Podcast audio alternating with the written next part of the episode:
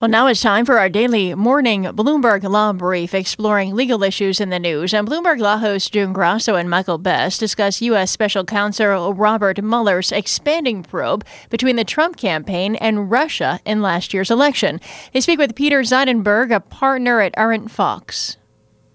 Peter, let's talk a little bit about President Trump being very upset about his personal finances being looked into. Uh, Mueller is empowered to look at any matters arising from his investigation. Everyone who knows these kinds of investigations know you follow the money. Is following the money within his purview? Yeah, absolutely. Um, any investigation is going to be looking at these financial relationships with Russians and and with Russia, and trying to understand, for one thing, motive, um, which could explain the relationships and the the behavior. You know, the the the frankly bizarre behavior um, uh, of the president in regards to Russia and why he may have uh, colluded, which is part of the investigation. Peter, you know when you when you look at these comments the president has made, and the fact he's thinking about pardons, that they're investigating the investigators who are investigating them, that he is uh, that you know he said all these things about who reports to who and whether Sessions should be attorney general.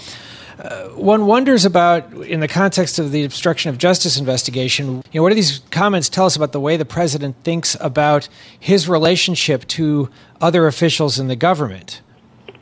Well, I, I'll make the same observations that others have made. This is all of a piece that that shows that you know the president seems to think that he's he he, he treats the government like he's the CEO of an organization and everyone reports to him and he's the boss of everyone.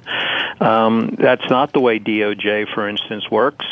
Um, the FBI director doesn't report directly to the president, like he said. He reports to the attorney general, actually the deputy attorney general. So there are structures in place and um, and norms in place, and the president has no uh, understanding how any of that works, and, and that's to put it charitably.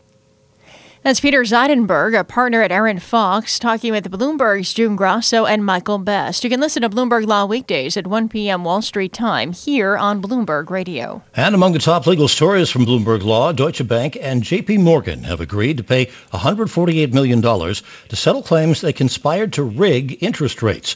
The deal was reached in a federal court in New York where investors, including Hayman Capital Management and the California Public Teachers Pension Fund, had sued the two banks. Citigroup and HSBC have settled similar claims. And that's this morning's Bloomberg Law Brief. You can find more legal news at BloombergLaw.com and BloombergBNA.com. Attorneys will find exceptional legal research and business development tools there as well. Visit BloombergLaw.com and BloombergBNA.com for more information.